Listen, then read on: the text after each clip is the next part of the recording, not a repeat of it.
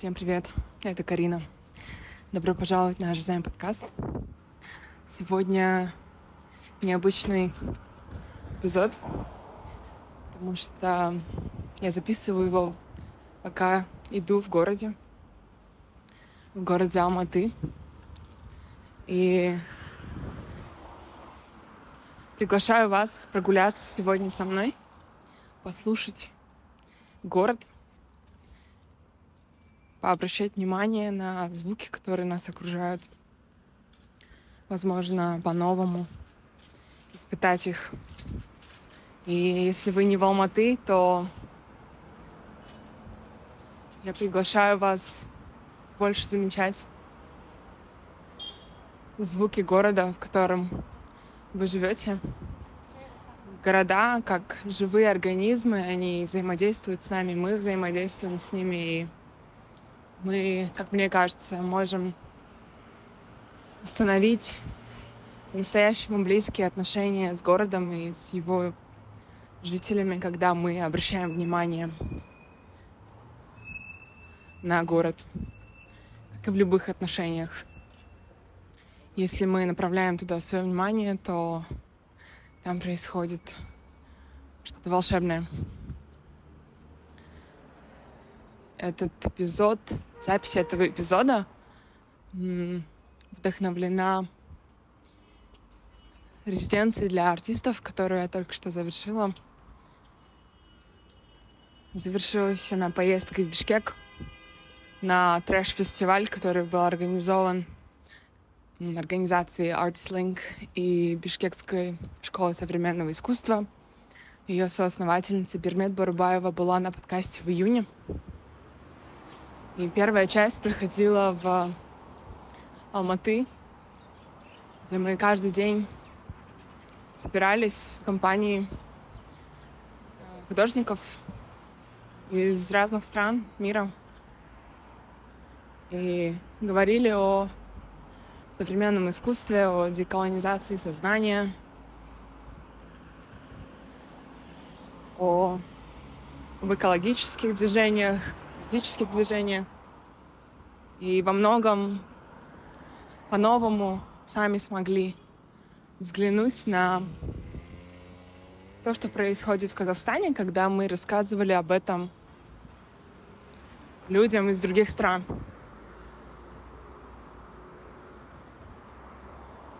И в резиденции мы пытались представить какое-то новое будущее.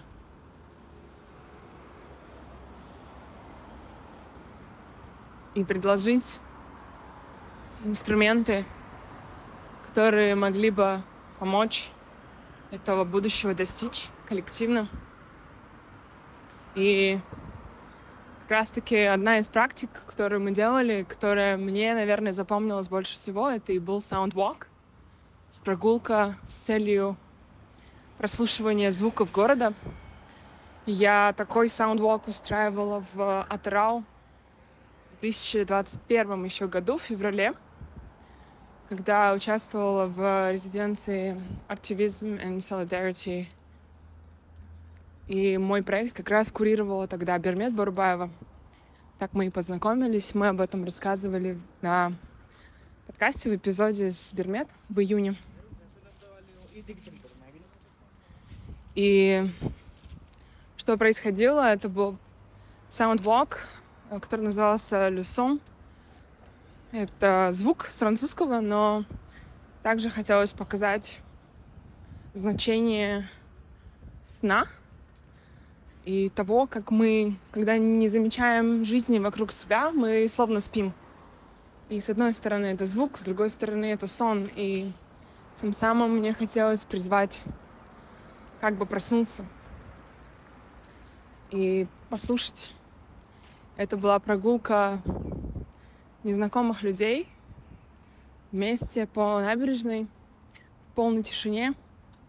И мне хотелось привлечь внимание к экологическому загрязнению, привлечь внимание к тому, как шумовое загрязнение влияет на нас, на наше ментальное здоровье. И так как это был постковидный только-только вот период в 20 в начале 21 года хотелось понаблюдать за тем, как незнакомые люди снова начинают социализироваться, взаимодействовать друг с другом. И это такое исследование исследование тела в пространстве, во времени и пространстве. Это то, что меня очень увлекает. С тех пор Люсон больше не повторялся, но эта прогулка меня очень вдохновила на то, чтобы возобновить свои собственные прогулки. И я провела свой саундвок в одиночестве в Бишкеке. Бишкек вообще выдался очень таким опытом, который сильно расширил сердце. Во-первых, у нас были мероприятия и практики, связанные с комьюнити. Это так называемая community engaged social practice. А также было очень много разговоров, рефлексии, как с незнакомыми, с новыми для меня людьми, так и мне довелось встретиться с людьми, некоторыми с Алматы, которых я не очень хорошо знала, но с которыми я очень сблизилась в этой поездке, которые очень отрефлексировали мне какие-то важные части меня, о которых я уже забыла, или которые я какое-то время не смотрела. По разным причинам. А, где-то потому, что это было немного больно. Где-то потому, что с, с этими частями и воспоминаниями были связаны какие-то разочарования. Но когда я смогла посмотреть на это, я почувствовала какое-то освобождение и понимание того, что понимание того, что я правильно шла все это время. И все это какая-то кульминация произошла в момент, когда мы об этом размышляли и видели надпись «То самое место, то самое время». И я поняла, что как бы, как бы нам ни казалось, что мы могли бы что-то делать, мы могли бы что-то сказать, мы могли бы поступить иначе, но э, мы не могли, и нужно встретить себя здесь с милосердием, чтобы... И, наверное, спросить, я, наверное, самый главный вопрос, который я себе задала, это была ли я тогда в своем эм, самом э, наи, наивысшем проявлении, то есть highest, my highest expression, или же я была в страхе, я была в чувстве вины и так далее. То есть я принимала решение из такого э, ограниченного внутреннего пространства, не свободного, и во многом так и было.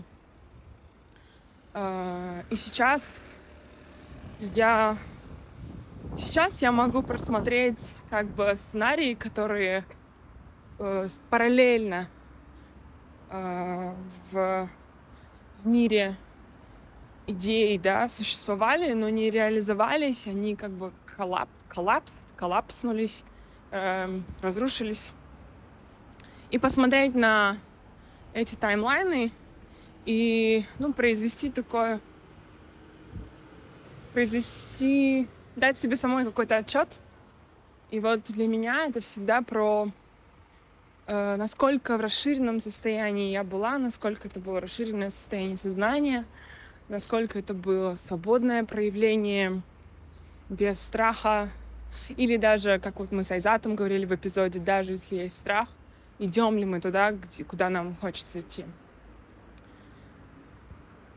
Я была в первый раз в Бишкеке И который раз убеждаюсь, что новые города — это всегда про людей. И люди в этот раз действительно сделали эту поездку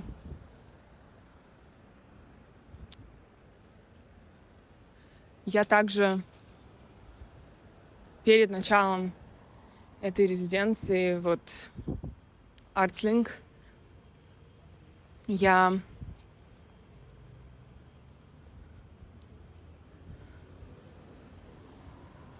я прошла бизнес-акселератор в доме 36.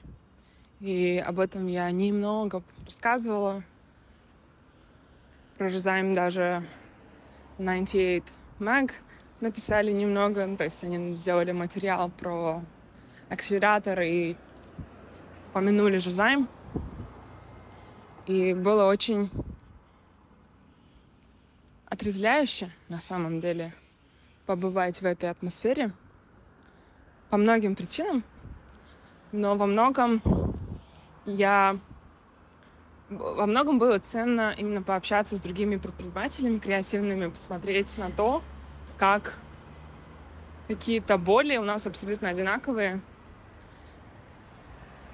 Но в то же время я весь акселератор думала о нашем разговоре с Ксенией. Он был в апреле, он вышел в начале апреля. Самое первое интервью на подкасте именно с Ксенией, не англоязычное. И мы говорили о том, как важно отпускать свои мечты свои какие-то цели, которые цели прошлых версий себя. И как часто мы держимся за что-то, э, боясь это отпустить, но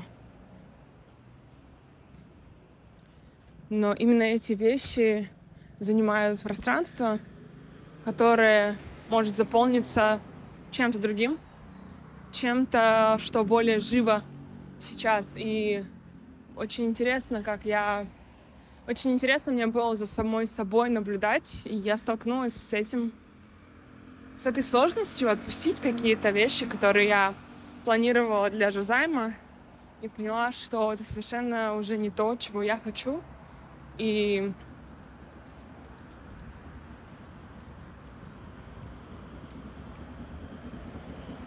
И я старалась найти какую-то смелость снова в себе, чтобы внутри существующего проекта начать как бы сначала. То есть сказать себе, окей, я не сделала что-то, что хотела, и что я могу сделать дальше. То есть этот акселератор мне показал, сколько... И вообще сейчас э, тоже параллельно я работаю над другим проектом со своими близкими друзьями. Э, он называется Жасау, мы скоро про него расскажем больше.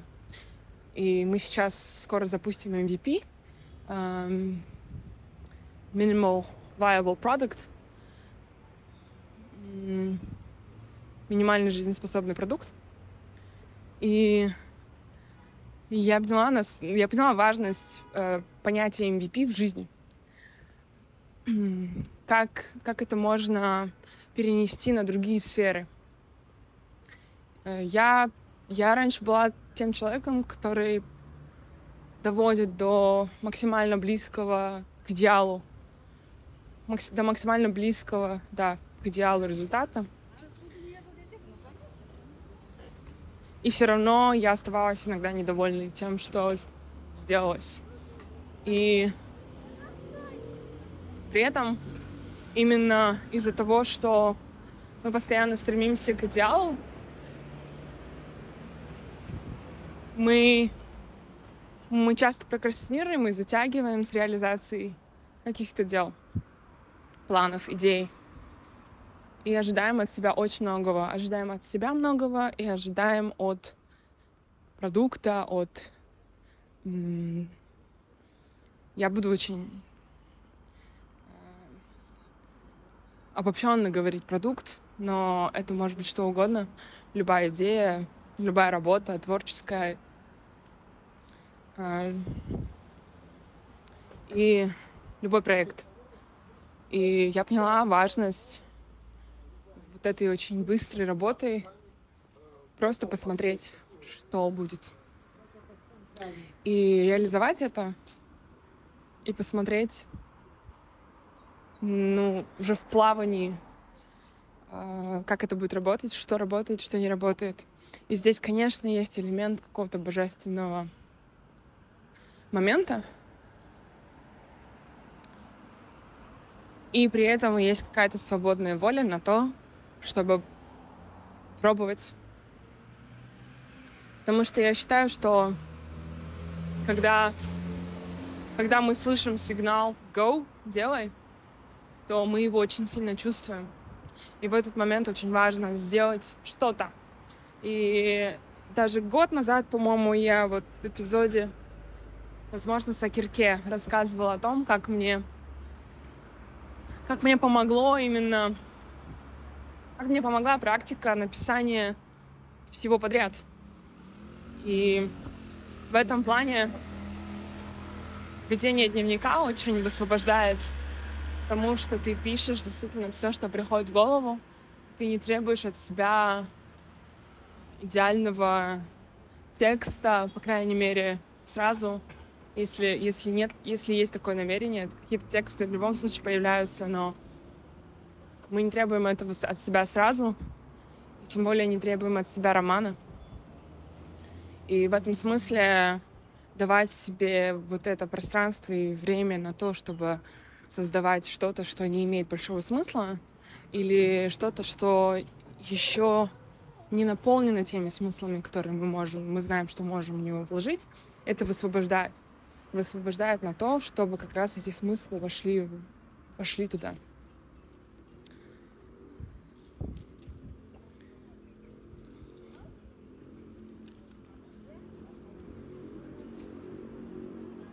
Это сороковой эпизод. Я очень давно... Я очень давно не записывала соло-эпизодов. Во втором сезоне это первый эпизод. Соло. И, наверное, я где-то даже избегала записи соло-эпизода, потому что, ну, мне где-то было страшновато садиться и что-то говорить. И я сейчас готова честно это, честно в этом признаться. И сейчас я ощущаю себя в более собранном состоянии, нежели летом. Что я проходила через а, различные сложности, было очень много переездов, было расставание — и были, был полный спектр эмоций различных. И сейчас, возможно, впервые за очень долгое время, ну, мне, если чуть-чуть назад, то мне всегда было очень комфортно с самой собой. Наоборот, даже мне всегда приходилось себя немного э, пушить, чтобы общаться с людьми, чтобы проводить с кем-то время. Но я как будто заново открываю глубины этого комфорта с самой собой. И даже не могу назвать это каким-то одиночеством. Это тотальное приятное уединение и исследование исследование всего того, что важно для меня, что я хочу видеть в отношениях, в своей жизни и так далее. И вообще я в целом чувствую, что за даже за последние пару месяцев моя способность к проявлению уязвимости, честности, способность проговаривать важное. Она усилилась и углубилась, в том числе благодаря тому, что я еще честнее стала говорить с самой собой. И я поняла, что когда увидела, что это сороковой эпизод, я поняла, как важно его сделать соло, разговором с вами, разговором с самой собой. 40 очень важное, как мне кажется, число. И о числах, о цифрах я много говорила на подкасте. Это 11 для Кирке, 13 для Диаса, еще очень много всего. И 40 — это, это часто сакральное число во многих верованиях. Э, всегда мы знаем, что 40 — это важный день, когда рождается человек, 40 дней после ухода человека, 40 дней длятся многие садханы, когда мы принимаем на себя обязательства выполнять какие-то действия в духовной жизни.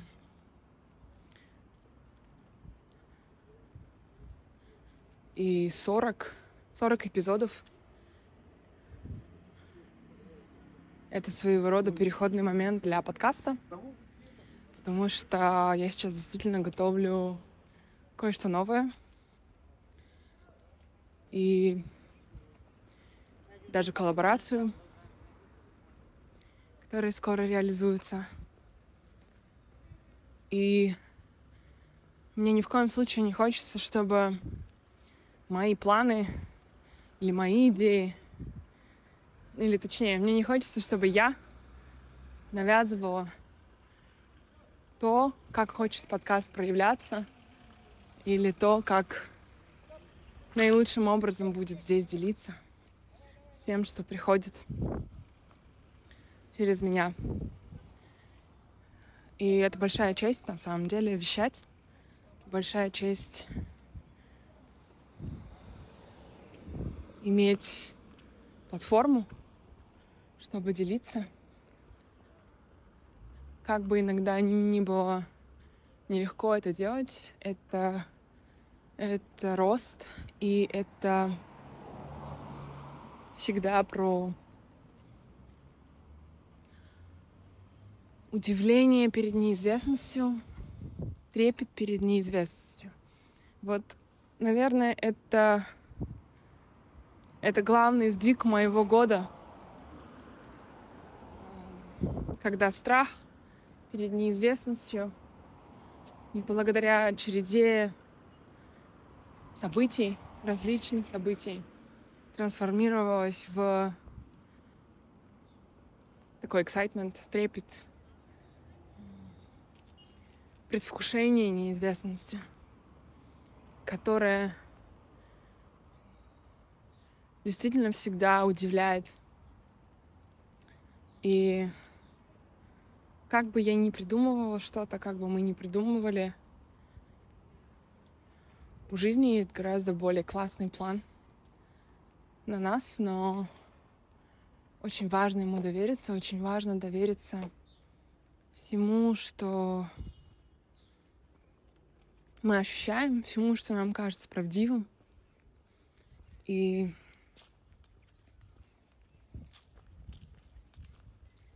объединиться таким образом с, с жизнью.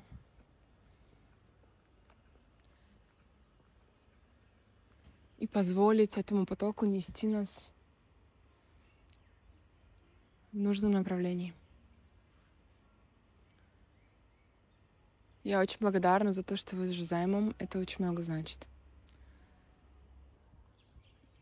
Сороковой эпизод, вау. Скоро будут новые, и я их очень жду. Uh, can't wait to share, как всегда. Спасибо вам большое. Жазаймен.